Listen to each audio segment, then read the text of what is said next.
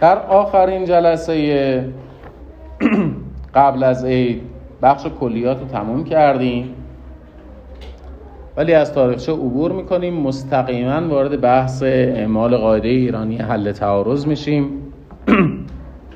دلیلش هم اینه که نگرانم که نتونیم مطالب رو تموم بکنیم. خب تو قاعده ایرانی حل تعارض دنبال چی هستیم؟ دنبال دو تا مسئله ایم. دو تا کار می‌خوایم بکنیم. یک هماهنگی سیستم های تعارض قوانی. هماهنگی سیستم های تعارض قوانی.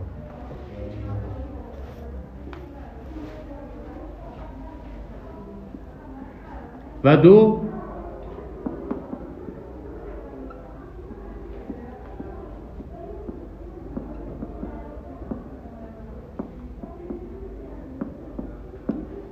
اجرای قانون خارجی.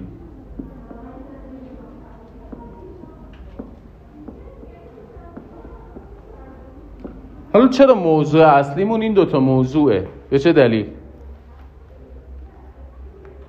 یادتونه عرض کرده بودم که ما در حقوق بین الملل خصوصی دو تا روش داریم دو تا متدولوژی داریم. روش هامون چی بود در حقوق بین الملل خصوصی؟ اولیش روش تحلیلی اسمای دیگه ای هم داشت جزمی فرقشون چی بود؟ فرق روش اصولی جزمی با روش تحلیلی حقوقی چی بود؟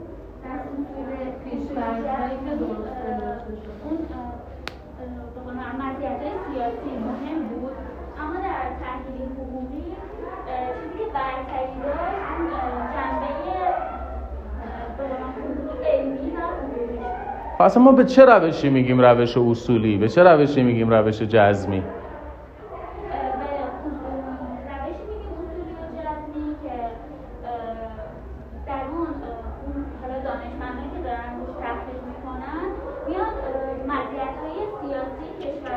سوالم این نه. نپرسیدم روش اصولی جزمی در حقوق بین الملل خصوصی یعنی چی؟ ما اصلا به چه کی به یه چیزی میگیم روش اصولی روش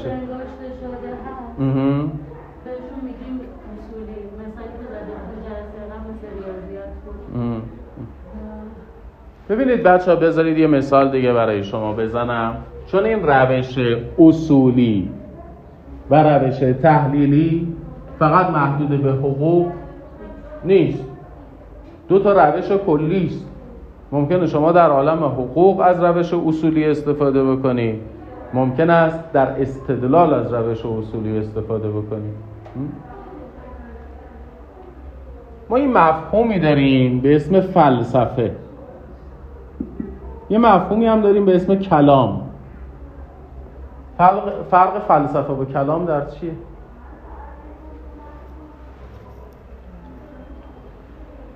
اگر فرقش رو نمی‌دونیم مشابهتش در چیه؟ ما میگیم فلانی فیلسوف است فلانی متکلم است. بین فیلسوف و متکلم چه شباهتی وجود داره؟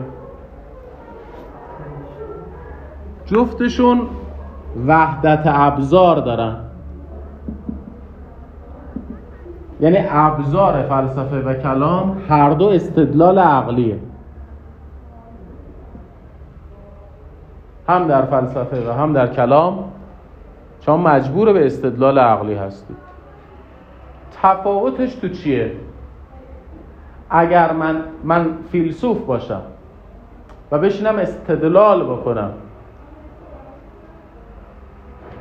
ممکنه به این نتیجه برسم خدای واحدی وجود داره. بله.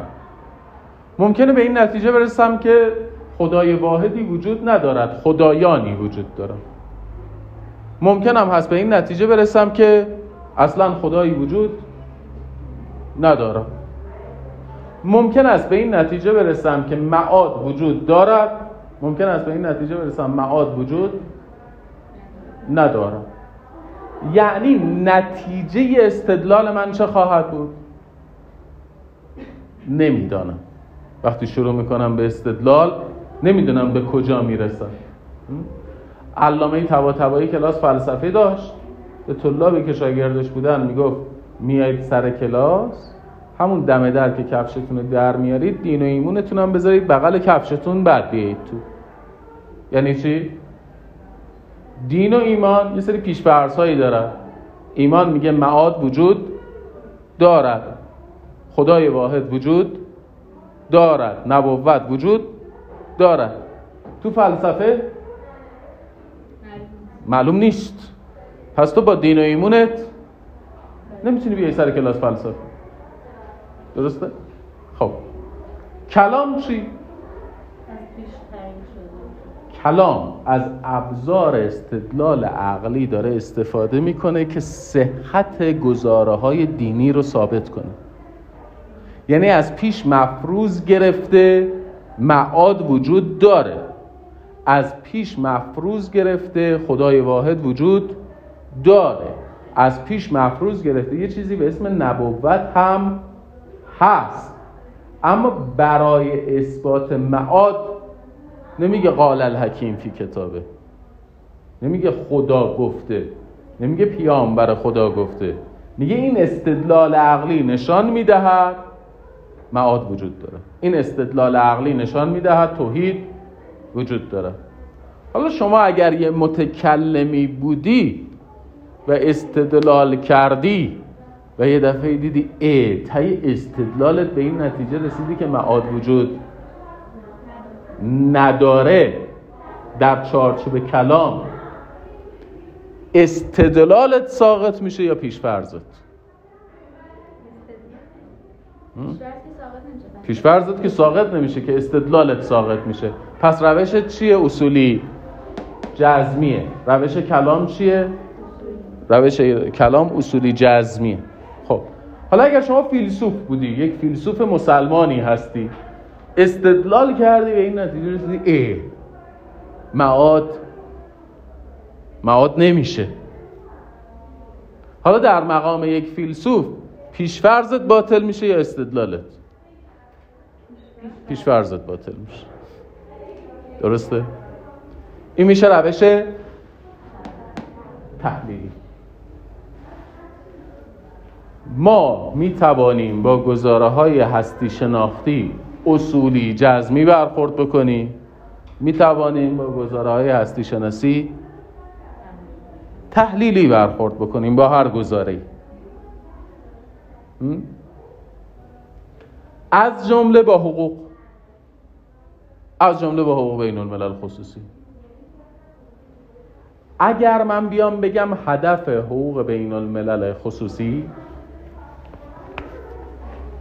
بیام بگم هدف چیه؟ تضمین حاکمیت قانونی کشور.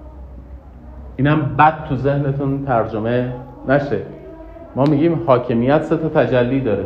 حاکمیت قانونی حاکمیت اجرایی حاکمیت قضایی.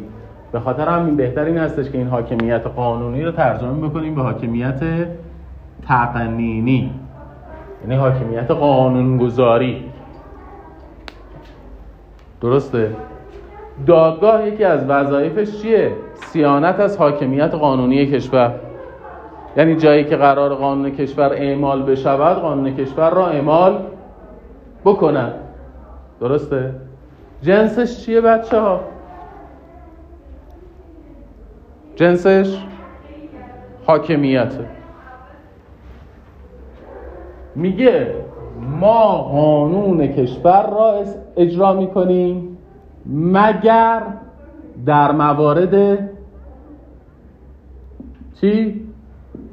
استثنایی که اجازه می‌دهیم قانون خارجی اجرا بشه. پس بنابراین ما همه تلاشمون رو می‌کنیم که همه موارد تردید رو به نفع چی تفسیر کنیم؟ به نفع اجرای قانون ملی. هیچ قانون خارجی اجرا نمی کنیم مگر اینکه یقین داشته باشیم چیه؟ استثناء شده. درسته؟ حالا اگر در نتیجه اجرای قانون ملی من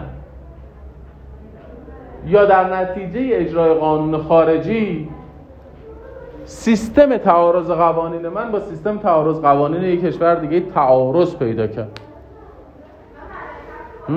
سیستم تعارض قوانین من با سیستم تعارض قوانین فرانسه نخوند. در روش اصولی جزمی چی میگیم؟ میگیم نخوند. که نخوند. چون من اصلا دنبال هماهنگی سیستم های تعارض قوانین در روش اصولی جزمی اصلا نیستم. من فقط می‌خوام حاکمیت تقنینی کشورم رو تضمین بکنم. اهم از این که در نتیجه اعمال حاکمیت تقنینی کشور من طرف مقابل سیستم حقوقیش با من هماهنگ شده باشه یا نشده باشه؟ من مثال برای شما بزنم. جزایر ابو موسا تون به بزرگ تون به کوچک مال کیه؟ مال ایرانی کی میگه مال ایرانه؟ ایران امارات میگه مال کیه؟ امارات میگه مال من ایران این تعارض رو چجوری حل می‌کنه؟ با روش اصولی جزمی چی میگه؟ خب. و چون دنبال هماهنگی سیستم ها نیست وقتی شورای همکاری خلیج فارس میگه بشینید مذاکره کنید چی میگه؟ میگه مذاکرم نمی‌کنم. چرا نمی‌کنم؟ چون مذاکره می‌کنی که به هماهنگی برسی. من اصلا دنبال این که به هماهنگی برسم. میگن آقا بیا برو دیوان بین المللی دادگستری. میگه دیوان بین المللی دادگستری هم نمیرم. دنبال هماهنگی نیستم. پس بنابراین ما در روش اصولی جزمی دنبال سیانت از حاکمیت تقنینی کشور هستیم مگر در موارد استثنایی و مطلقا دنبال هماهنگی سیستم های تعارض قوانینم نیستیم. حالا من دارم میگم تو این فصل ما به دنبال هماهنگی سیستم های تعارض قوانین هستیم. یعنی روشمون چیه؟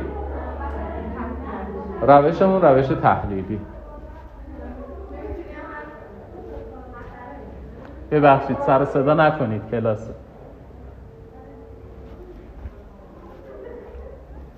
درست شد؟ یکی از تفاوت‌های کتاب آقای دکتر الماسی با کتاب آقای دکتر نصیری اینه که آقای دکتر نصیری اصولی ترند. آقای دکتر الماسی تحلیلی ترند. روشن شد. خب. تا آخر کلاس اینا با هم دعوا دارن. و اگر شما حواستون به این دعوا نباشه گیج میشید. من میام برمیگردم میگم نیبوایه. برمیگرده میگه که احاله چیزیست بیخود. بعد برمیگردم میگم باتیفول برمیگرده میگه نه ما احاله رو باید بپذیریم. مثلا بدون احاله هماهنگی سیستم های تعارض قوانین چجوری ممکنه بعد می‌بینید هر کدومشون هم استدلالای همچین چربی کردن. یعنی استدلالا استدلالای قانع کنه هم همون چیزی که نیگوهای میگه اوکیه همون چیزی که باتیفول میگه اوکیه همون چیزی که دکتر نصیری میگه خوبه. همون چیزی که دکتر الماسی گفته خوبه. نتیجتا شب امتحان که داریم هول هول همه اینا رو می‌خونیم می‌نویسیم ادعی برای این اعتقادن. و ادعی بر اون اعتقادن. درسته؟ ولی سر چیه؟ این اختلاف ها سر چیه؟ وقتی میگم نیبوایه میگم بچه ها یادتون باشه نیبوایه روشش اصولی جزمی وقتی میگم باتیفول میگم حواستون باشه باتیفول روشش تحلیلیه. یکیشون دنبال سیانت از حاکمیت تقنینیه. یکی میگه آقا اصلا مسئله حاکمیت نیست می‌خوایم سیستم های تعارض قوانینمون رو با هم دیگه هماهنگ کنیم. درسته؟ خب. چه رابطه ای اینا رو پاک کنیم؟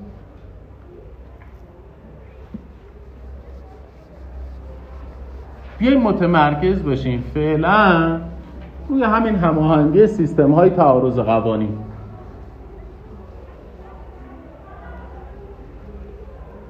این سیستم های تعارض قوانین یه شباهت هایی دارن یه تفاوت هایی دارن. ولی قبل از اینکه ما برسیم یعنی من میگم اوکی پذیرفتیم. روشمون اصولی جزمی هم نیست. روشمون حقوقیه. اصلا این سیستم تعارض قوانین به چه احتیاجی بهش داریم؟ چه احتیاجی به سیستم تعارض قوانین که بعدا بخوایم ببینیم شباهتاش چیه تفاوتاش تو چیه؟ چه سرویسی سیستم تعارض قوانین ارائه میده؟ چه فایده ای واسه ما داره؟ مگر این سیستم تعارض قوانین از تو نظام حقوقی برداریم چه اتفاقی میفته؟ کجا کارمون لنگ میشه؟ نظر تو بحث بین الملل ناهماهنگی ایجاد میشه مثلا قانون کشور منطقه من یه حرفی می‌زنه قانون کشور دیگه یه حرف دیگه خب یه سوالی بچه ها نماز صبح چند رکته؟ دو رکت در کجا؟ در همه. در همه. در چه قرنی؟ در تمام در تمام قرون. پس نماز صبح دو رکته محدودیت زمانی و مکانی. داره یا نداره؟ نه. خمسه لله و للرسول و لذل قربا و لیتاما و المساکین و ابن السبیل. یک پنجم داراییت رو باید خمس بدی. در چه زمانی؟ در همه زمان ها در چه مکانی؟ در همه مکان ها پس کی گفت اصلا قاعده محدودیت زمانی و مکانی می‌خواد؟ قاعده شرعی؟ ادعاش اینه که من محدودیت مکانی و زمانی دارم یا ندارم؟ ندارم. دیگه زن نصف دیگه یه مرده. تا کی؟ تا همیشه.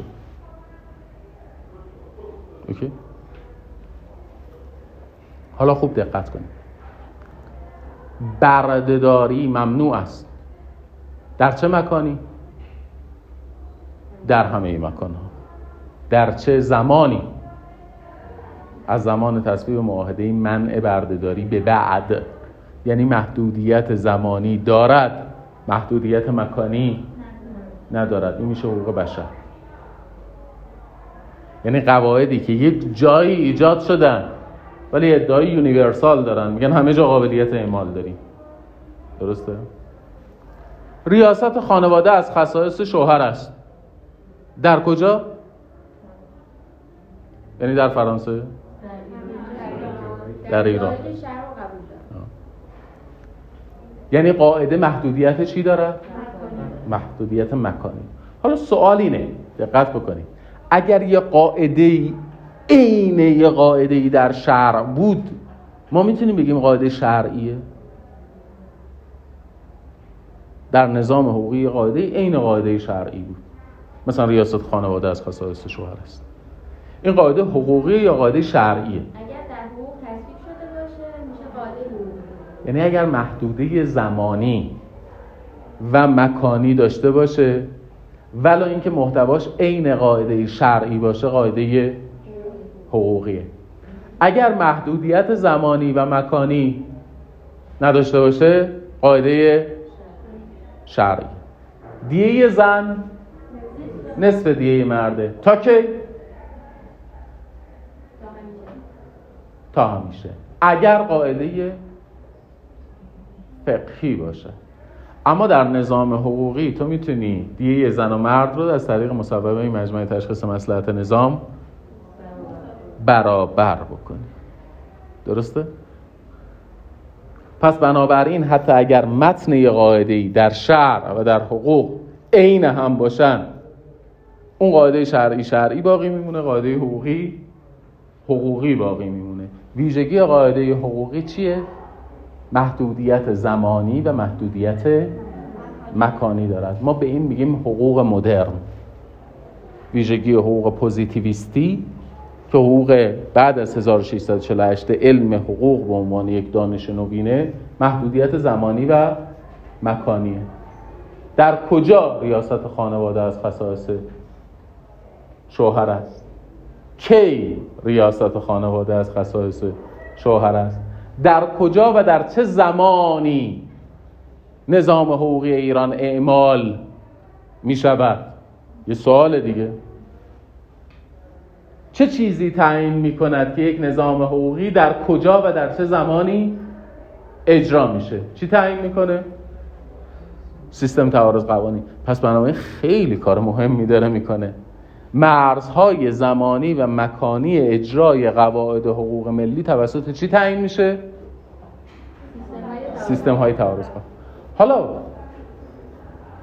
ما یه حقوق بین الملل خصوصی داریم یا به ازای هر حقوق داخلی یه حقوق بین الملل خصوصی. داریم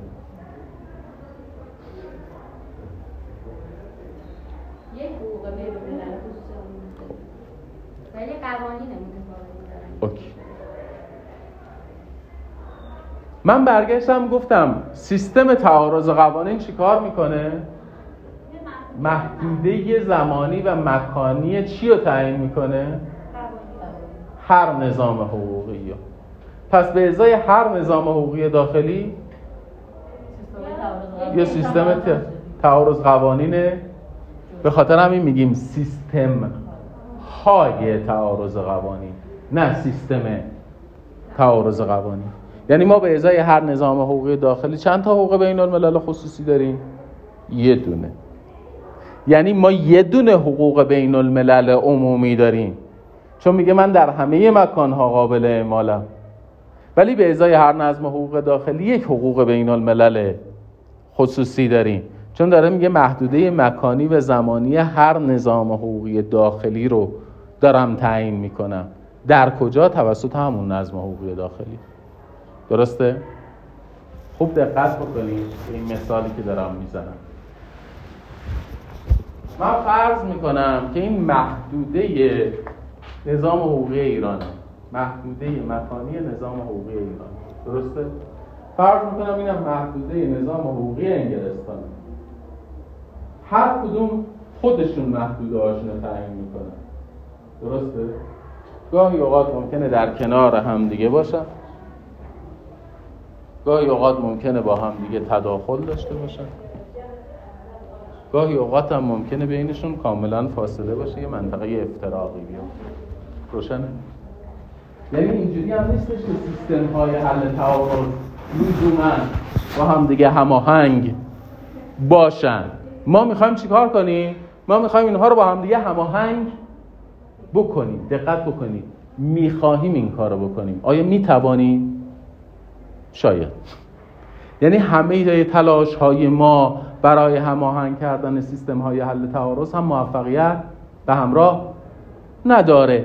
تلاشمون این هستش که به این هماهنگی برسیم.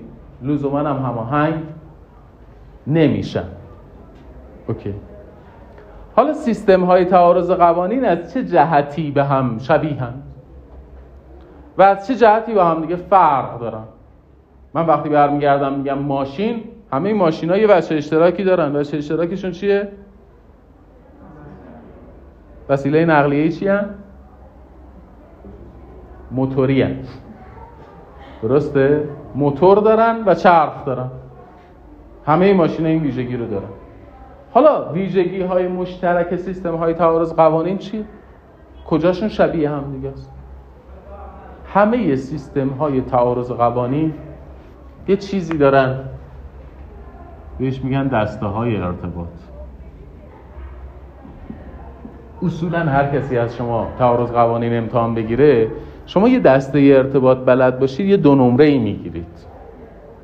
در هر امتحانی جز اصول بنیادین در واقع تعارض قوانین و بین الملل خصوصی است. دسته های ارتباط. یا طبقه بندی ها بهتر اینجوری بگم. گروه بندی های دانش حقوق.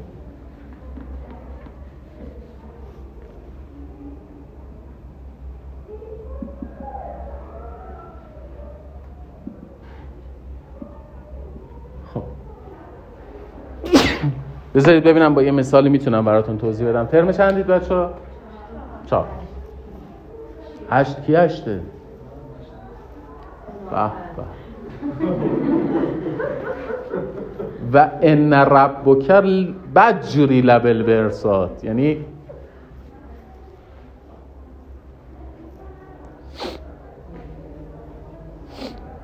شرط میبندم شاغلی.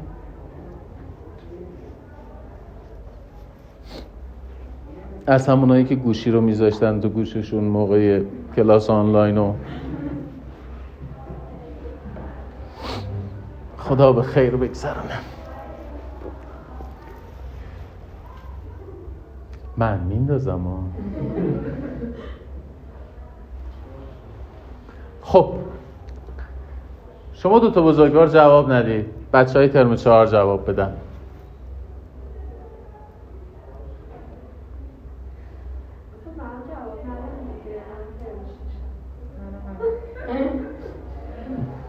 اوکی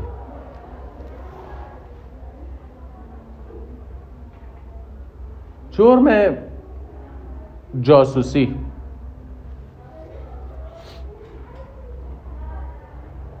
از جرایم تابع تعریف عنصر مادی جرم تابع تعریف شرایط عینیه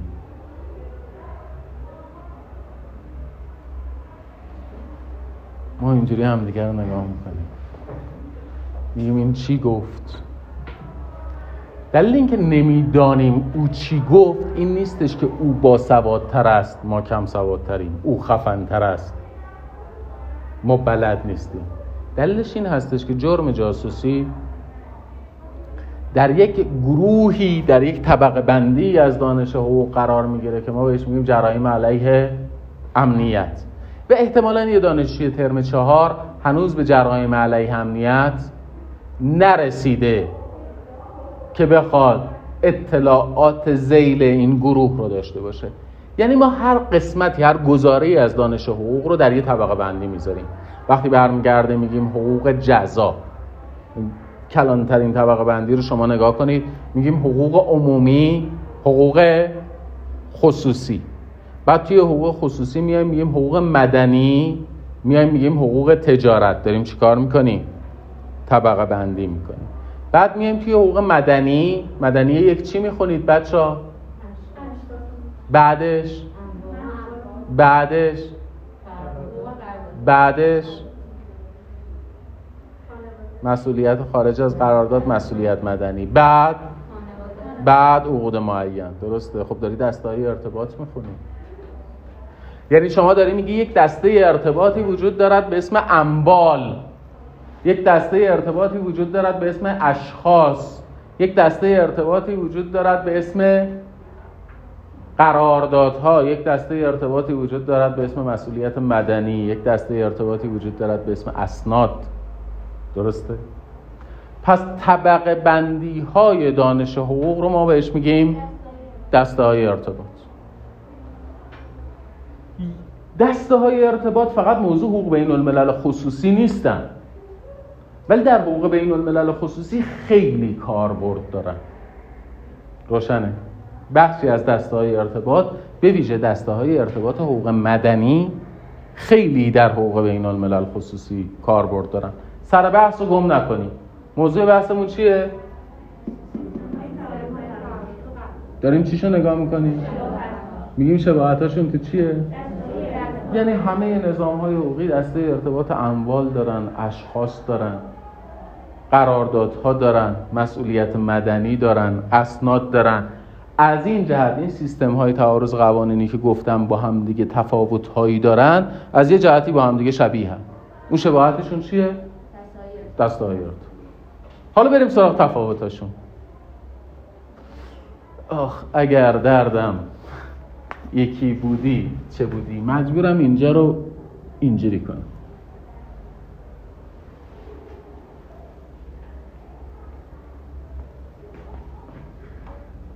یکی از تفاوت ها محتوای دسته های ارتباط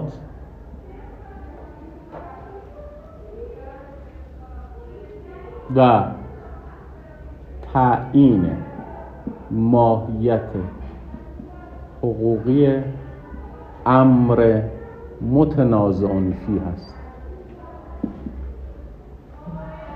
یعنی خودش دو تا جز داره ها. دارم میگم و محتوای دسته های ارتباط و تعیین ماهیت حقوقی امر متنازع فی. این یعنی چی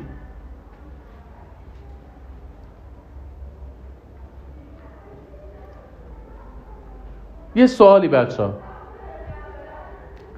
مهریه مربوط به کدوم یکی از درسای مدنی میشه؟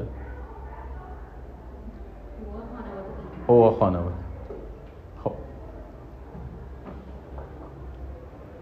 یک نفر یک مرد کی باید مهریه پرداخت بکنه؟ یعنی هر مردی که تو خیابون را میره باید مهریه بده؟ یا مهریه یک مبنایی دارد؟ مبنای تعهد به پرداخت مهریه چیه؟ عقد نکاح. درسته. پس بنابراین مهریه منوط هست به چی؟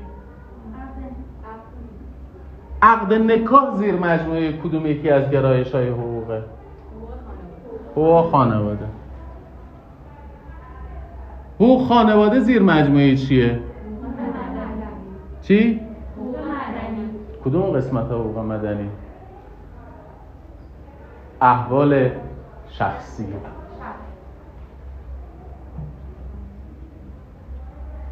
بعد این زیر مجموعه چیه؟ حقوق مدنی درسته؟ یعنی من دارم چیه تعیین می‌کنم؟ چیه؟ محتوای دسته ارتباطو دارم میگم مهریه توی از محتواهای دسته ارتباط احوال شخصی. به نظر من نیست. به نظر من نیست.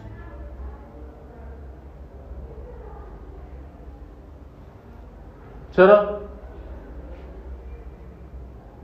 مگر در وطیه به شبهه نکاح وجود داره؟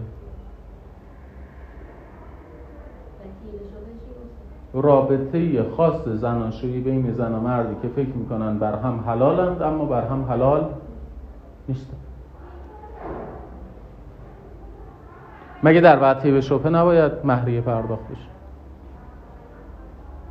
در وقتی به شبه هم باید مهریه پرداخت بشه. پس بنابراین ربطی به عقد نداره. محدود به عقد نیست. به نظر من زیر مجموعه مسئولیت مدنی است.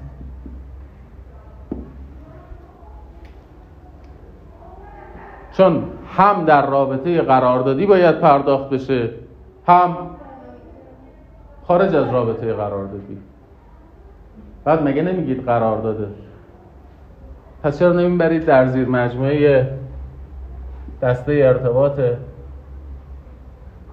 قراردادها؟ چی؟ خب آره دیگه. من میگم منشأش چیه؟ منشأش رابطه خاص زناشوییه. اهم از اینکه عقد نکاحی باشد یا نباشد. در یه بطی به شبهم باید پرداخت بشه. در زنای به عنف هم باید پرداخت بشه. پس بنابراین مبناش عقد نیست. مبناش مسئولیته چه مسئولیت قراردادی چه مسئولیت غیر قراردادی بعد اگر معتقدی قرارداده که در زیل دسته ارتباط قراردادها بررسیش بکن. تازه من معتقدم هیچ کدوم از اینا نیست. مهریه رو با چی مطالبه می‌کنن چجوری مطالبه می‌کنن چجوری مطالبه می‌کنن چجوری؟ درخواست میدن به دادگاه؟ فقط باید بری دادگاه. یا می‌تونی عقدنامه رو ببری اجرایی ثبت بدون مراجعه به دادگاه. پس سنده.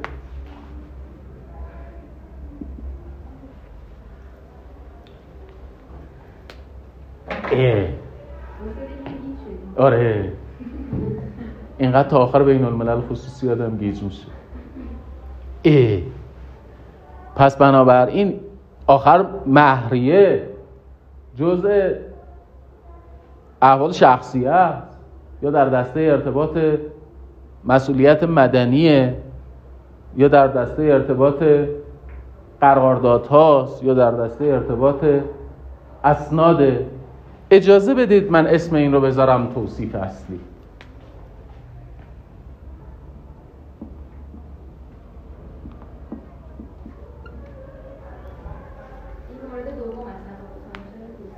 آره.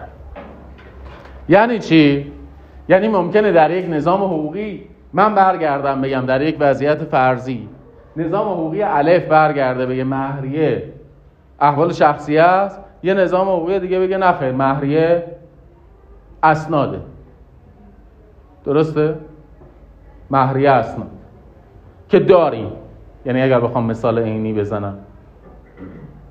ارث در نظام حقوقی ایران در تعارض سیستم تعارض قوانین ایران ارث احوال شخصی است. در سیستم تعارض قوانین فرانسه ارث غیر منقول امواله. در گروه امواله. ارث منقول در احوال شخصی است. نیفتاد شما اینجا به جای عقد به جای مهریه بذار. ارث. درسته؟ ایران مستقیما میره بالا. میگه ارث منقول یا غیر منقول؟ احوال شخصی است. فرانسه چی میگه؟ میگه ارث دو قسمته منقول غیر منقول. منقولش احوال شخصی است غیر منقولش امواله در دسته ارتباط اموال قرار می‌گیره ما به این میگیم توصیف چی بچه؟ توصیف اصلی وقتی میگم توصیف اصلی یعنی یعنی چی؟ یعنی یه توصیف فرعی هم اصولا باید داشته باشی اینجا دارم میگم تعیین ماهیت حقوقی امر متنازع فی حالا سعی می‌کنم با چند تا مثال کاریکاتوری شروع بکنم یه طرحی ازش بکشم بعد نقاشیش رو کامل تر بکنم. یعنی چی تعیین ماهیت حقوقی امر متنازع فی شما تو دادگاه خانواده یه دفعه می‌بینید یه آقای آمد. انگلیسی قد بلند خوشتیب با یه آقای دیگری اونم همونجوری قد بلند. این یه تیپ کژوالی زده. یک دادخواستی داد به دادگاه. دادخواسته چیه؟ نوشته ما می‌خوایم توافقی طلاق بگیریم. این آقای کت شلواری و این آقای با تیپ کژو. جفتشون هم دو تا سیبیل میگن ما می‌خوایم طلاق بگیریم. شما چی میگی؟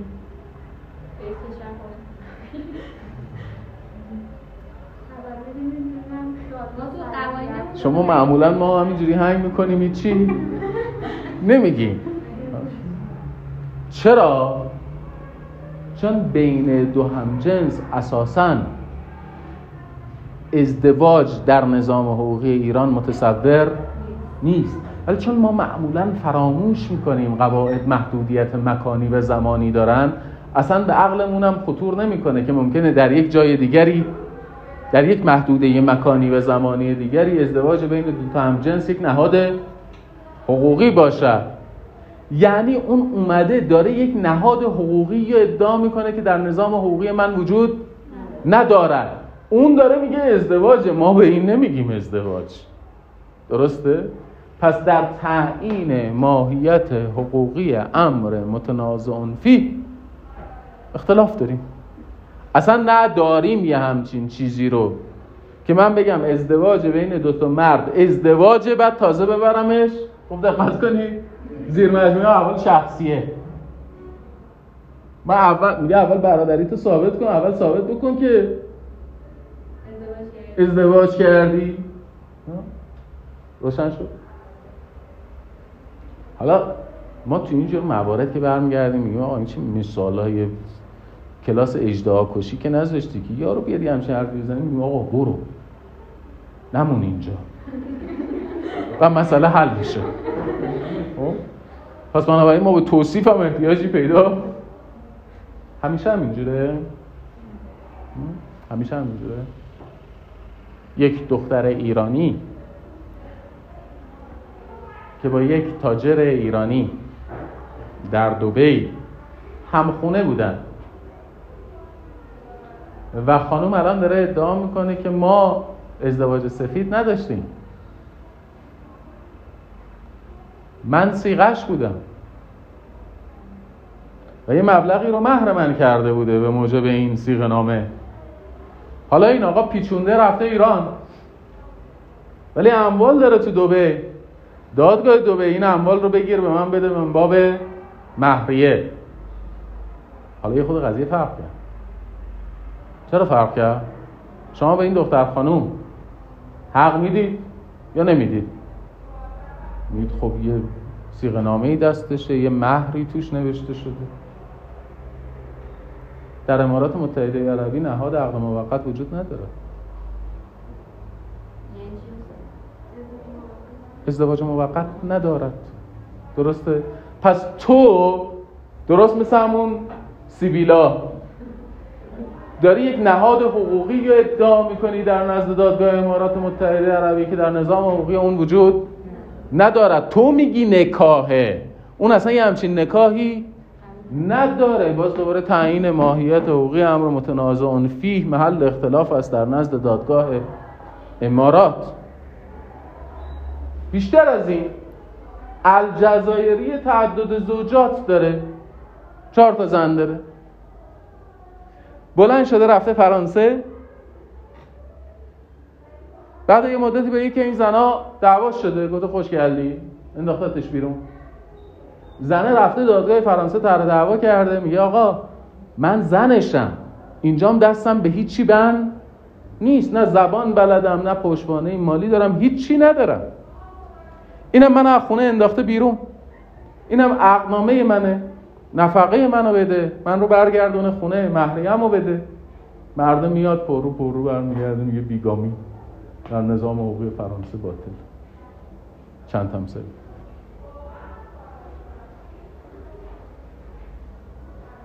در نظام حقوق فرانسه چند همسری نداریم. حالا دیگه مثال اون قدم کاریکاتوری نیست. یه خود آدم بهش بر می‌خوره خونش به جوش میاد که اه واسه این دختره تو دوبهی چی کار کنیم؟ واسه این زنه تو الجزایر؟ چی کار بکنیم؟ وقتی می‌رسیم به جایی که امر حقوقی متنازع فیه. معادل نداره که اصلا تو دست ارتباط بذاریمش.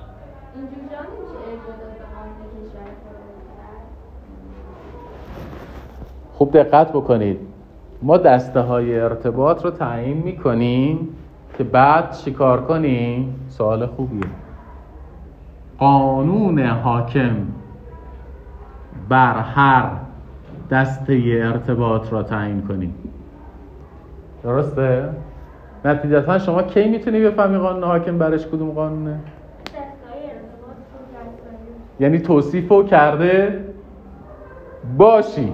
پس بنابراین برای توصیف کردن نمی‌تونی مراجعه بکنی به قانون حاکم. یعنی اول باید توصیف بکنی تا بتونی قانون حاکم پیدا بکنی.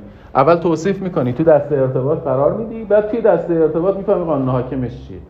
نتیجتا در مقام توصیف وقتی در میمونی اگر برگرده بگی باشه بر اساس قانون حاکمش یعنی انگار فرض کردی توصیف حل شده در حالی که توصیف هنوز حل نشده. روشنه؟ بازم مثال برای شما می‌زنم. این میگه همه همه مثالاش ازدواجیه. همه مثالاش ازدواجی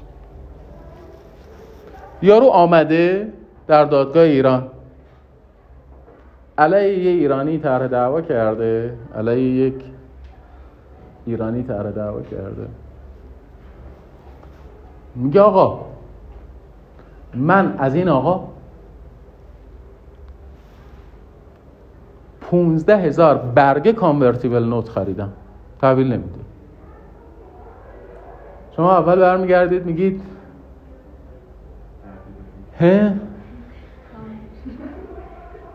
چی خریدی؟ میگه کانورتیبل نوت قاضی هم هستی برو خودت هم.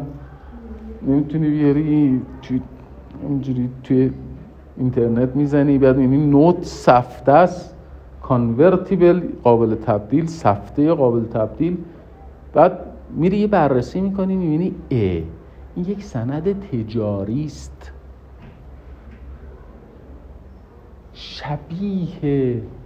اوراق قرضه قابل تبدیل به سهامه. ولی اوراق قرضه بینام. اوراق قرضه بینام قابل تبدیل به سهام. بعد نگاه می‌کنی این عید دل غافل شورای نگهبان صدور اوراق قرضه رو ممنوع اعلام کرد.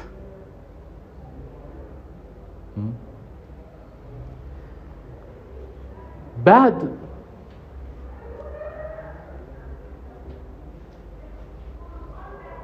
می‌بینی یه نفری اومده علیه یه پلتفرمی طرح دعوا کرده پلتفرم رمزرز یا یک پلتفرم فارکسی.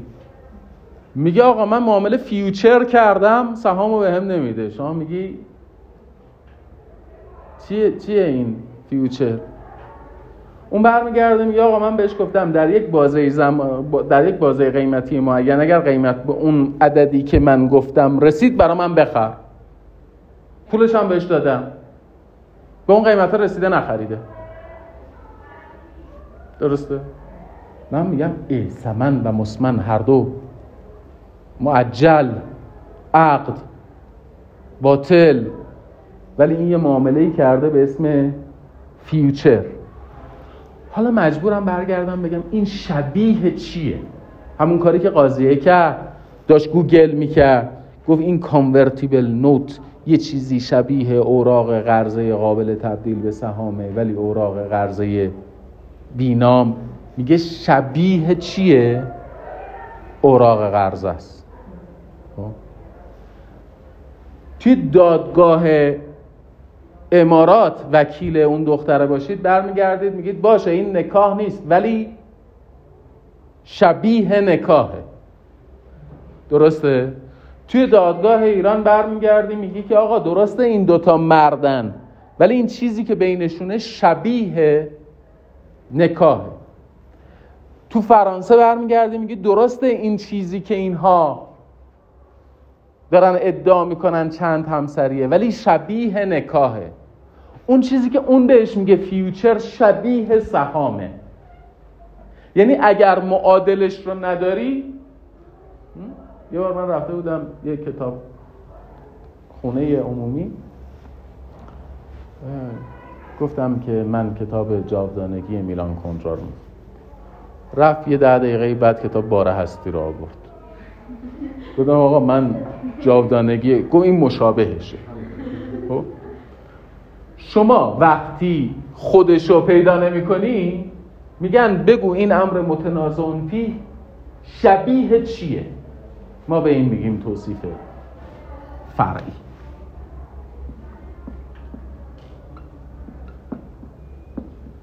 پس فل جمله فل جمله موضوع محتوای دسته های ارتباط و تعیین ماهیت حقوقی امر متنازع فیه بهش میگن توصیف. حالا یا توصیف یک عنوانی عنوان کلی در زیل دسته ارتباطه یا تعیین ماهیت حقوقی امر متنازع فیه. دقت بکنید. وقتی دارید کتاب رو می‌خونید. یه تفاوتی بین اون چیزی که من گفتم و کتاب گفت وجود داره. دو تا تفاوت. یک کتاب وقتی داره توصیف رو توضیح میده دقت بکنید. همون اول که توصیف رو توضیح میده خیلی شفاف این دوتا رو تفکیک نمی‌کنه. میگه تعیین محتوا. من دارم میگم تعیین محتوای دسته ارتباط و تعیین ماهیت حقوقی امر متنازع فی. من یه مقدار دارم شفافتر چیکار می‌کنم؟ بگید. تفکیک می‌کنم. دوم بازم کتاب نمیاد به این بگه توصیف اصلی به این بگه توصیف فرعی. میگه توصیف. اگرچه کتاب جلوتر راجع به توصیف اصلی و توصیف فرعی حرف می‌زنه ولی من می‌خوام شما مسئلهتون با توصیف اصلی و توصیف فرعی همینجا حل بشه. اوکیه؟ پس اگر ما می‌خوایم محتوای دسته ارتباط رو تعیین کنیم این توصیف چیه بچه اصلی. اگر می‌خوایم ماهیت حقوقی امر متنازع فیه رو تعیین کنیم یعنی اون امر جزئی که در نزد دادگاه مطرحه. این میشه توصیف فرعی. یعنی این مسئله ای که در نزد دادگاه مطرح شده چیه؟ دقت بکنیم. یه چیزی اومدن مطرح کردن میگن یک تراستی در انگلستان. اصلا تراست چیه؟ یارو که توضیح میده من می‌فهمم تراست یه چیزی شبیه وقفه. دقت کردی؟ چرا میگم شبیه وقفه؟ چون باید ببرمش توی یه دسته ارتباطی. بگذارمش دیگه. روشن شد؟ مسئله بعدیم چیه؟ پس بنابراین یکی از معضلات من در سیستم های تعارض قوانین چیه؟ برای هماهنگ کردن سیستم های تعارض قوانین. بگید. اجمالا بهش میگیم توصیف. حالا یه پله بریم پایین تر میشه توصیف اصلی و توصیف درسته؟ فرد دومی چیه؟ قانون حاکم بر هر دسته ارتباط. یعنی چه قانون حاکم بر هر دسته ارتباط؟ ما فرض می‌کنیم توصیف کردیم. تو توصیف مشکلی نداشتیم. فهمیدیم این احوال شخصی. است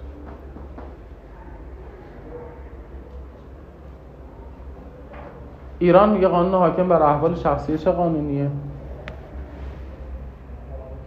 بچه میگه قانون ایران؟ یا میگه قانون مطبوع شخص؟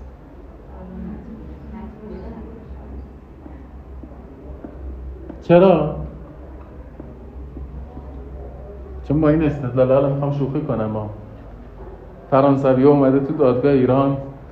منم جزوه خوندم دیگه. تو جزوه نوشته که قانون ایران میگه قانون ایران حاکم بر شخصه. به فرانسوی میگم شما شخصی؟ میگه بله. میگم با قانون ایران بر تو چون تو جزوه نوشته قانون حاکم بر شخص قانون در حالی که میگه قانون مطبوعش. یعنی اگر ایرانیه اگر فرانسویه. بعد کانادا چی میگه؟ میگه قانون اقامت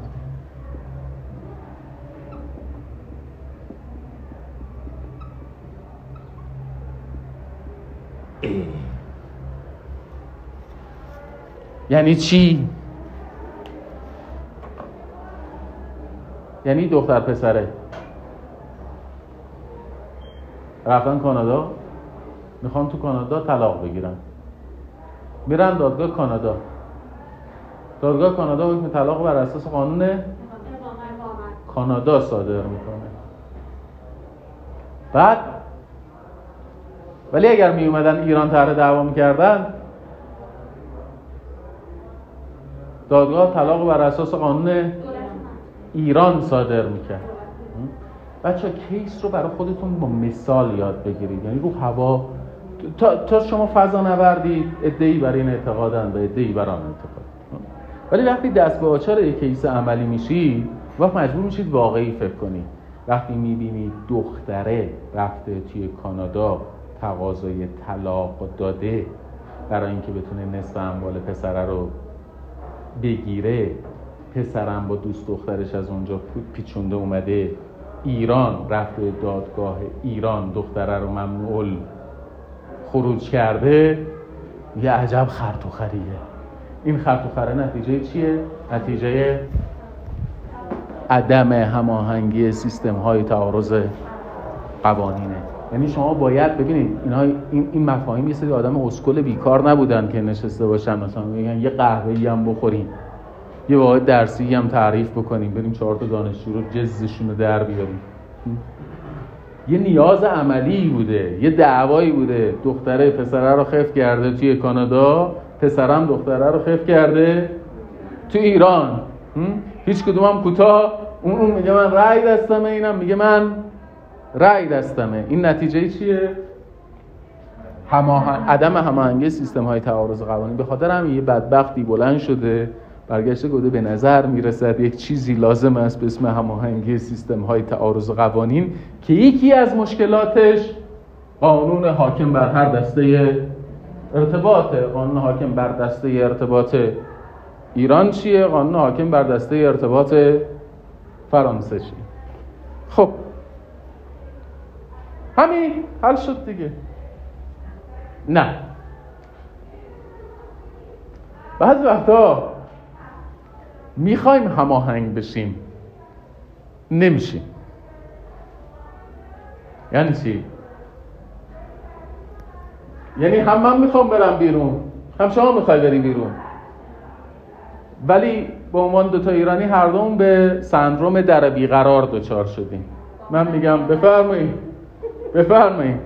هیچ کسی هم در رد نمیشه. یه مثال سندروم در بیقرار برای شما بزنم در نتیجه این قانون ایران چی میگه بچه ها؟ میگه قانون حاکم بر احوال شخصی چیه؟ قانون کانادا چی میگه؟ حالا شما فرض بفرمایید یک زن و شوهره کانادایی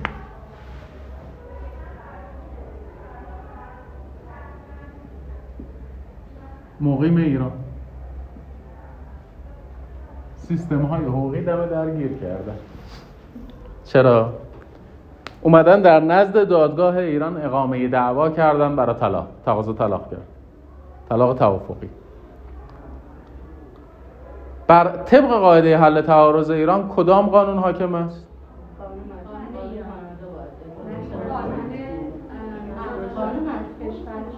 بچه خوب بعضیاتون رو بعد امتحان گیر میارم نمد مالتون می‌کنم از جهت این بیدقتی قانون ایران میگه کدوم قانون حاکمه بر احوال شخصی قانون مطبوع قانون مطبوع دوتا کانادایی کجاست؟ مطبوع یعنی چی؟ بذارید اشکاله مطبوع یعنی آن کشوری که تو تابعیت آن را داری. قانون مطبوع کانادایی کجاست؟ قانون کانادا. اوکی؟ من میگم زن و شوهر کانادایی. قانون حاکم برشون از دید ایران کجاست؟ کانادا.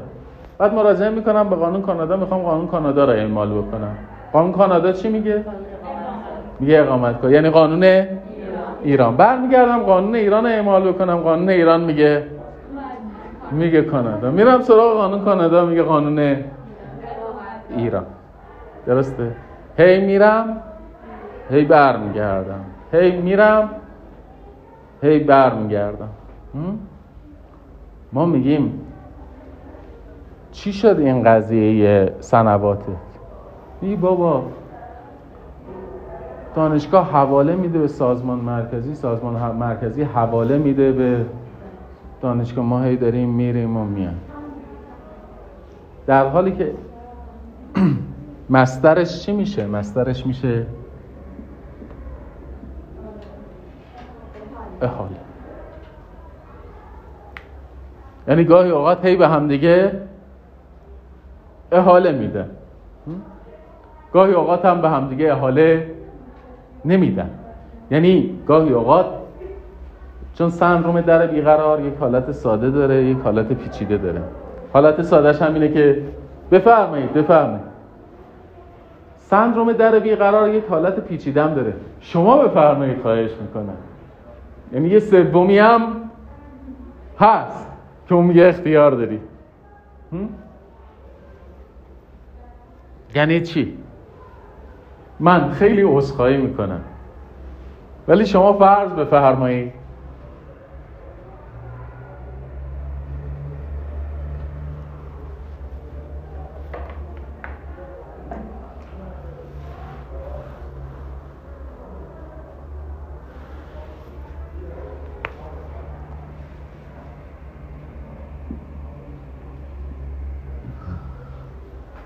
ولی دعوا تو ایران اقامه شد.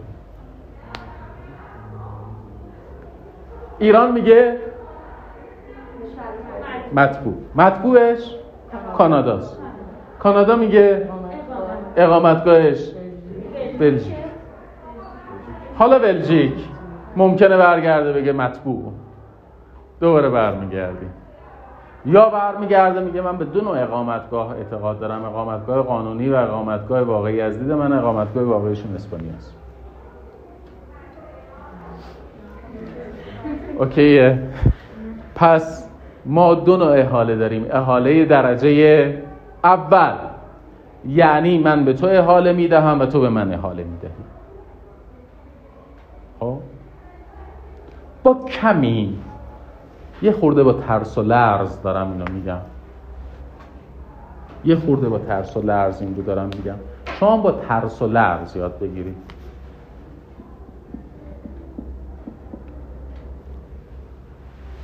ما به این میگیم رمیشن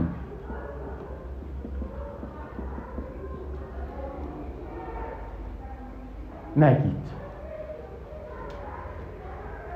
ما به این میگیم رمیشن بهش نگید رمیشن وقتی من به تو احاله میدم تو به من احاله میدی. من به تو احاله میدم تو به من احاله میدی. بایستادیم داریم توپ می‌زنیم بین هم دیگه در صلاحیت. احاله درجه دو چی بود بچه ها؟ بگید تا کی وقت داریم؟ احاله درجه دوم. احاله درجه دوم چی بود؟ من به تو احاله میدم تو به سالس احاله میدی. ما به این میگیم احاله درجه دوم. این هم بهش میگن ترانسمیشن.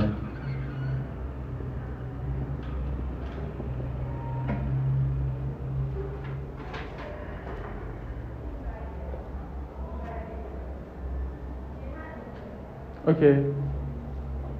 چرا برمیگردم؟ میگم نگید. نگید رمیشن. نگید احاله درجه اول. رمیشن احاله درجه دوم. ترانسمیشن نگید چرا میگم اینو نگید یه سری از لغات. به جای اینکه یه مشکلی رو حل بکنن یه مشکلی ایجاد می‌کنن.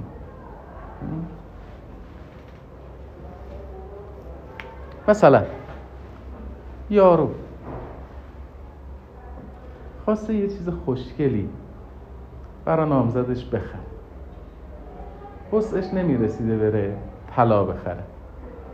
رفته دیده یه سری انگشتر هستن انگشترهایی که طرحهای خیلی جالبی دارن بعد روش هم کار طلا شد. ولی همش طلا نیست آب طلاست. رفته از دورسا یه چیزی خرید. رفته از فلان برند یه چیزی خرید. آورده به دختره داره میده. مادر دخترم وایسید اینطوری می‌کنه. ماشاءالله ماشاءالله عجب انگشتر مزخرفی. مزخرف یعنی چی؟ مزخرف یعنی آنچه که پوشش طلا داره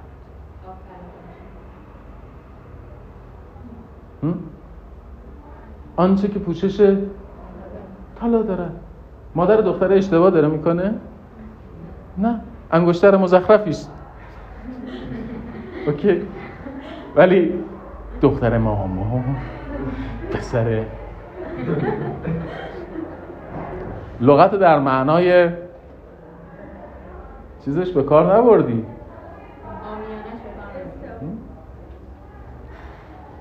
عربی بلد نیستی؟ می‌خوای عربی مال حرف بزنی. رفتی در یک کشور عربی. یه دختری رو می‌بینی خوشت میاد یه پسری رو می‌بینی خوشت میاد بعد میری جلو یه, یه خود حرف و علامت و اشاره و اینا. بعد می‌خوای نخ بدی. میگی انا مجرد. می‌بینی چشاش از حدقه زد بیرون. مجرد در عربی یعنی لخت. لغتی که تو داری کار می‌بری در فرهنگ واژگانی اون یه معنای دیگه ای میده. تو برمیگردی میگی و نرید ان نمن علی الذین داری لوله مثلا گاز می‌کشی؟ و تو تبلیغ تلویزیونی می‌زنی و نرید ان نمن علی الذین استضعفوا فی الارض و نجعلهم الائمه و نجعلهم الوارثین طرح گازرسانی به مناطق محروم. چرا؟ چون فکر کردی وقتی خداوند برمیگرده میگه و اراده کردیم منت بگذاریم بر کسانی که مستضعف بودن و اونها رو پیشوایان امت و اونها رو وارث انبیا قرار بدیم منظورتون آدم بی پوله در حال که مستضعف در قرآن به معنای کسی است که اجازه فکر کردن مستقل ندارد. و نرید ان نمن علی المست و نرید ان نمن علی الذین استضعفوا فی الارض. معنیش این نیستش که قرار شد گاز بدهیم به و اراده کردیم گاز بدهیم به بدبخت بیچاره ها. منظور این هستش که ما اراده کردیم آنان که اجازه فکر و اندیشه مستقل نداشتند تازه اونها بشوند پیشوایان ملت. یعنی همون کسی که شما برده تلقیش می‌کردی آدم حسابش نمی‌کردی. ما تصمیم گرفتیم اون رو امام و پیشوا قرار بدیم. درسته؟ اصلا معنای فرق می‌کنه. این روزه هر از چه جهتی خوندن؟ این مال یه چیزیه. ما بهش میگیم رنوی یه جای دیگه ای که من دارم توی کلاس یه جور متفاوتی درس میدم و درس خواهم داد همین رنویه توی کتاب رنوی و احاله رو یکی گرفته. رنوی و احاله دو تا نهادن دقت می‌کنی؟ و این اصطلاح رمیشن و ترانسمیشن مال چی هم؟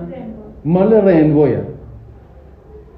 پس از همین الان با هم دیگه قرارداد می‌کنیم که ما یه احاله درجه یک داریم یه احاله درجه دو داریم من میگم شما شما میگی من حالا بعضی از نظام های حقوقی کلا احاله رو قبول نکردن بعضیا احاله درجه یک رو قبول کردن بعضی هم احاله درجه دو رو قبول کردن.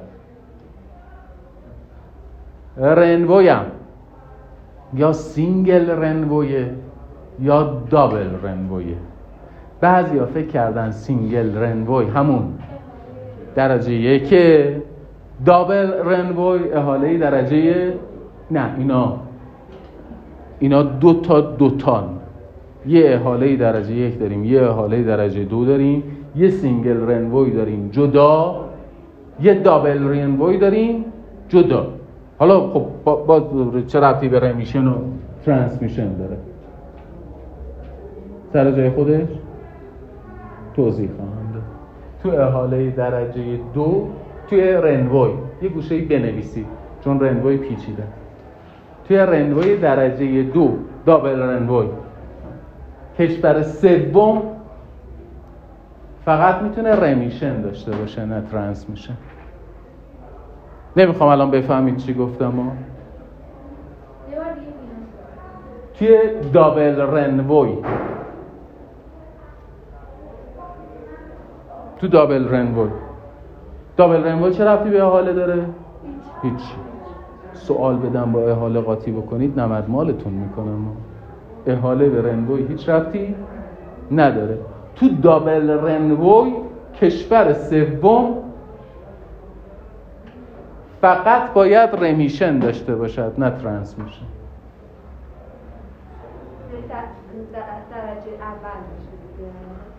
آه دیدی چی گفتم؟ گفتم اینا رو قاطی نگو نگو که اینا یکی‌ان. نه نه. من, من دارم میگم اصلا احاله درجه یک و احاله درجه دو رو با renvoi single renvoi و double renvoi از همین الان بپذیرید که اینا هیچ ربطی به هم دیگه ندارن. درسته؟ و بپذیرید. یه گوشه بنویسید تعبدی. حالا بعدا در موردش صحبت می‌کنیم. که توی دابل رنوی کشور سوم فقط می‌تواند چی داشته باشد؟ رمیشن داشته باشد رمیشن هم معادل احاله درجه یک نیست. درسته؟ چرا؟ چون وقتی توضیح بدم میگید اه اینا چقدر شبیه. چون احاله و رنوی خیلی شبیه هم دیگه است خیلی شبیه همه. از همین الان دارم میگم بچه ها اینا دوتا سا. قاطی نکنید. چون خیلی شبیه هم دیگه آقای دکتر الماسی رنوی رو یکی از مصادیق احاله گرفته. بعد می‌خونی نمی‌فهمی. از اون جاهایی که شب امتحان آدم حفظ می‌کنه رد میشه. حالا شما فرض بکنید یه سوال چهار نمره ای امتحان. یه دابل رنبویه ها؟ یعنی چه امتحانی بشه؟ چرب. آره. چون من دیگه تمام بستگی داره ها رو خودم در مثال آوردم. یعنی شما در نظر بگیرید یه سوال دابل رنوی دارای ترانسمیشن. اوکی؟ دیگه شما اصلا اونجا نمی‌تونی بگی بستگی داره. یعنی جواب یک کلمه است. من می‌پرسم قانون حاکم کدومه؟ شما می‌بینید ایران هست می‌بینید انگلستان هست.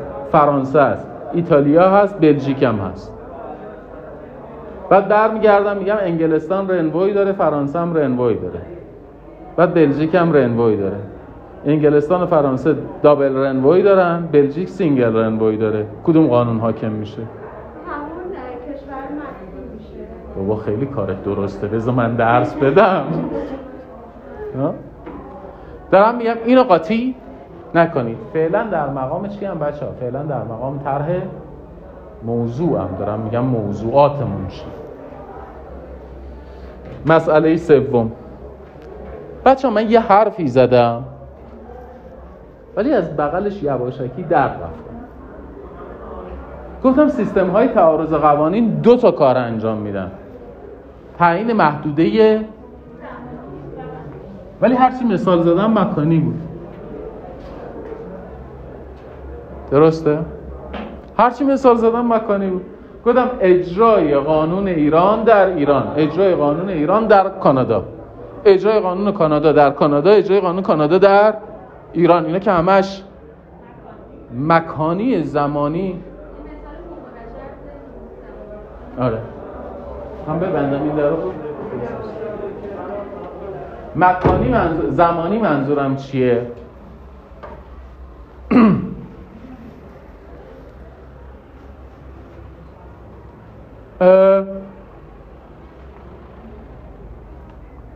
برگردیم به همون دو تا سیبیلا تو دادگاه خانواده. اینا اومدن. میگن آقا ما زوجیم. و میگن این زبون تو گاز بگیر آقا زشت این حرف. میگه بابا زوجیم این عقدنامه مونه دادگاه ایران با این عقدنامه چی کار می‌تونه بکنه؟ یعنی دادگاه ایران باید حکم بده که این یک سند مستحجنیه. بسوزونیدش. یا باید برگرده بگه این سند باطله. یا حرف دیگه ای باید بزن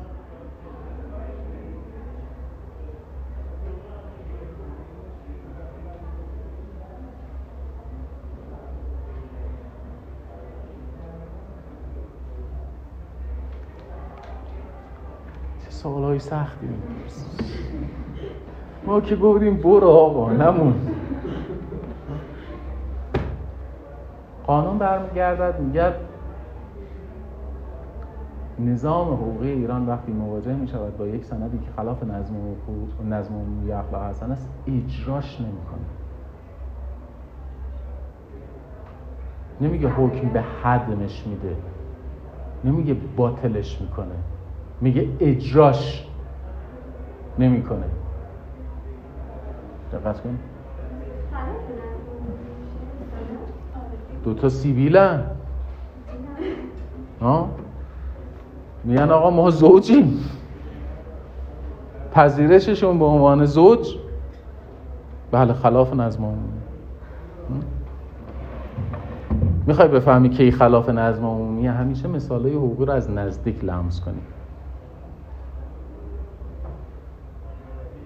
یه روز میای خونه می‌بینی بابات لبو شده. میگه خونه رو می‌خوایم بفروشیم. خونه ما رو در مقایسه با همه خونه های محل پنج تومن متر زیر قیمت قیمت می‌زنن. به خاطر این فلان فلان شده. این دوتایی که این بالا هستن. میگن ما زوجیم. خب؟ هرچی هم بهشون میگیم لامصب. نگو. میگن نه ما زوجیم. چرا قیمت این خونه 5 میلیون تو بازار داره قیمت پایین تر می‌خوره؟ چرا؟ چون برخلاف نظم عمومی اخلاق هستن شما یه بچه پنج ساله داری اصلا خیلی هم آدم روشن فکری هستی یا هر کسی عیسی به دین خود موسی به دین خود. اینا مردن می‌خوان با هم باشن زنن می‌خوان با هم دیگه باشن. وش! به ما چه ربطی داره؟ همین موقع که داری این سخنرانی ها رو می‌کنی خانمت برمیگرده میگه اتفاقا این چیز مسئول مهد کودک این مربی مهد کودک چیز هم اینجوریه. بعد شما میگی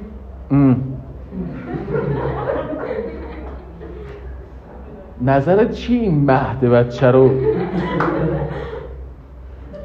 ببینید چرا دارم این مثالا رو می‌زنم؟ به خاطر اینکه نظم عمومی و اخلاق حسنه لزوما مفاهیم دینی نیستند. شما ممکنه خودت آدمی باشی تعطیل. نه خدایی نه پیغمبری هیچی. ولی وقتی می‌خوای ببینی این عنصر جزء نظم عمومی یا اخلاق حسنه هست یا نیست می‌بینی بچه پنج سالتو. نمیفرستی دست مربی. که به ازدواج هم جنس با هم جنس اعتقاد داره.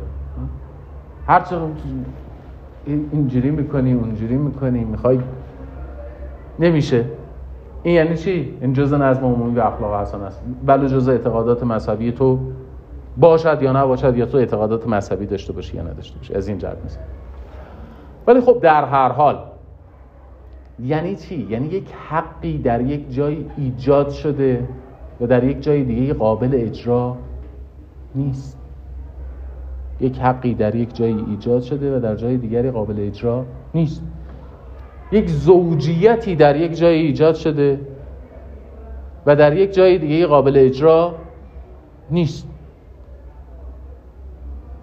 حالا اگر یه حقی در نظام حقوقی ما ایجاد نشده بود در نظام حقوقی ما قابلیت اجرایی دارد؟ نه. نه. یه حقی در, در نظام حقوقی ما ایجاد نشده پس. نکاح مگر واقع نمی شود به قرائت خطبه بین زن و من می شود یا نمیشه پس تمام غیر مسلمان ها حرام زاده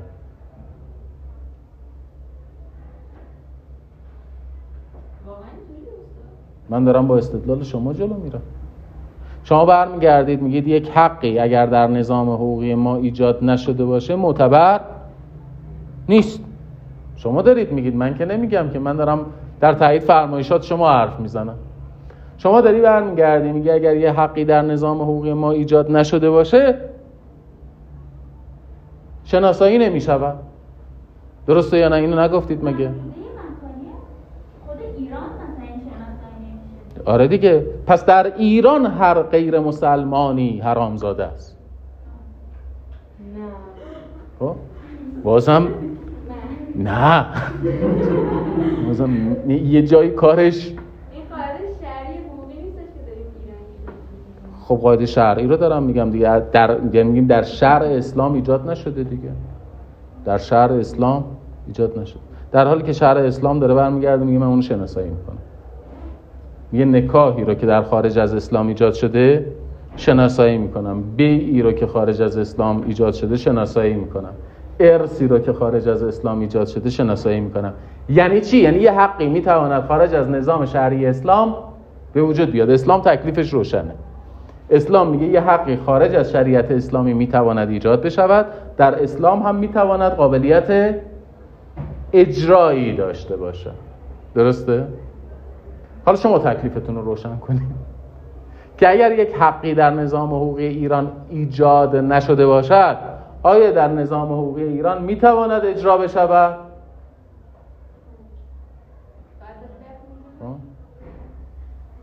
به فقه چی کار داریم؟ فقه که تکلیفش با خودش روشنه. ما در مورد نظام حقوقی ایران داریم صحبت می‌کنیم. اگر یک حقی در نظام حقوقی ایران ایجاد نشده باشه در نظام حقوقی ایران قابلیت اجرا داره.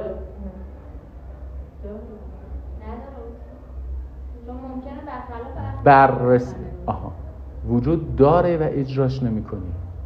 یا وجود نداره. یه, مثال شرعی برای شما بزنم روشن میشه. یه مثال شهری برای شما بزنم روشن. رابطه خاص زناشویی بین زن و شوهر در بخشی از ایام حج حرام. درسته؟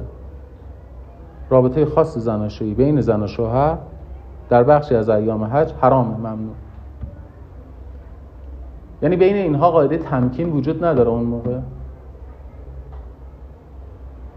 یعنی زن و شوهر نیستن؟ زن و شوهر هستن یا نیستن؟ حکم تمکین بینشون وجود داره یا نداره؟ لازم الاجرا و غیر قابل اجراست. از موانع اجراست نه از موارد دیدی بعضی از این مثلا قدیمی ترا پیر مردا پیر زنا رفتن و اومدن این ما با حاج آقای چند روزی زن شوهر نبودیم. چی خب. این چی متوجه نشده؟ وجود حق و قابلیت اجرای حق. وجود حق و اثر بخشی حق. درسته؟ حق وجود دارد. قابل اجرا نیست. نظم عمومی و اخلاق حسنه از موانع بگی مانع اجراست نه دلیل نبود حق شما می‌تونی برگردی بگی آقا این خلاف نظم عمومی و اخلاق حسنه است اجراش نمی‌کنم نه اینکه بگی اصلا حق وجود ندارد درسته؟ ولی دقت داشته باشید موانع اجرا فقط چیز نیست نظم عمومی و اخلاق حسنه نیست. موانع اجرای دیگه هم وجود داره. یکیش عمل متقابله. تو سند منو به رسمیت نمی‌شناسی منم سند تو رو به رسمیت نمی‌شناسم. سندت هم اوکیه ها. معتبره ولی من به رسمیت نمی‌شناسم چون سند منو تو به رسمیت نمی‌شناسی. میشه عمل متقابل. ولی چرا؟ دارم وصلش می‌کنم به عنصر زمان. میگم یه, یه چیز دیگه ای دارم.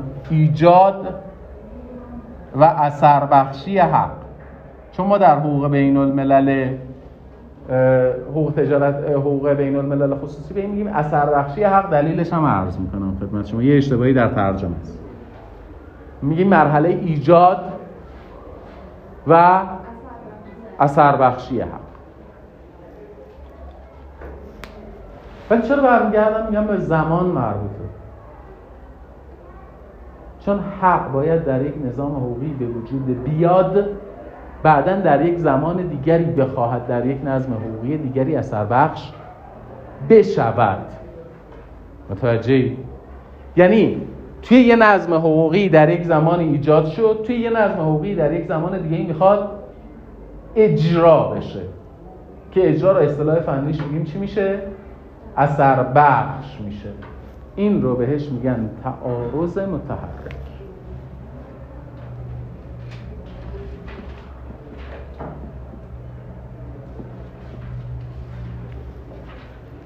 چرا بهش میگن تعارض؟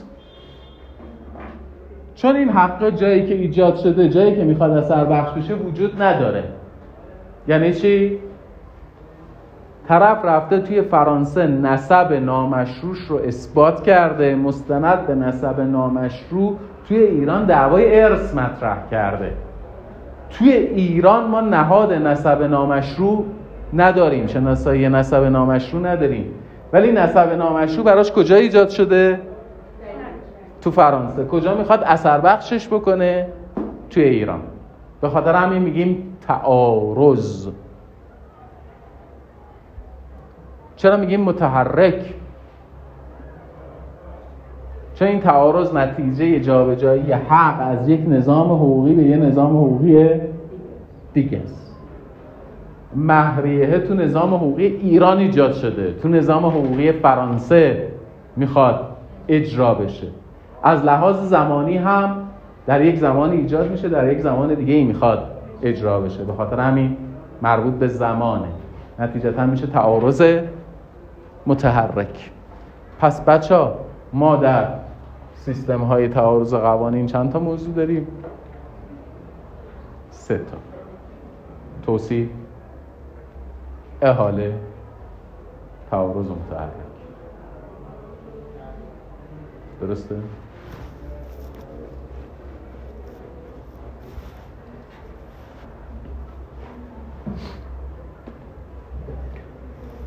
هفته آینده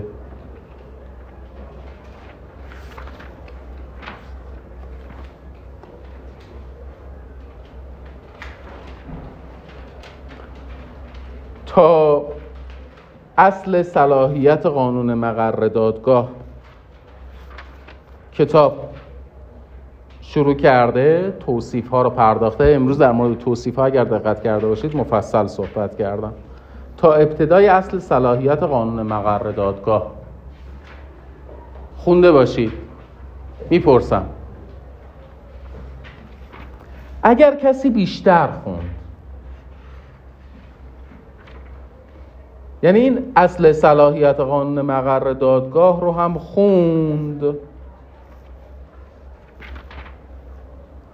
تا سر احاله. اجر نمروی خواهد داشت.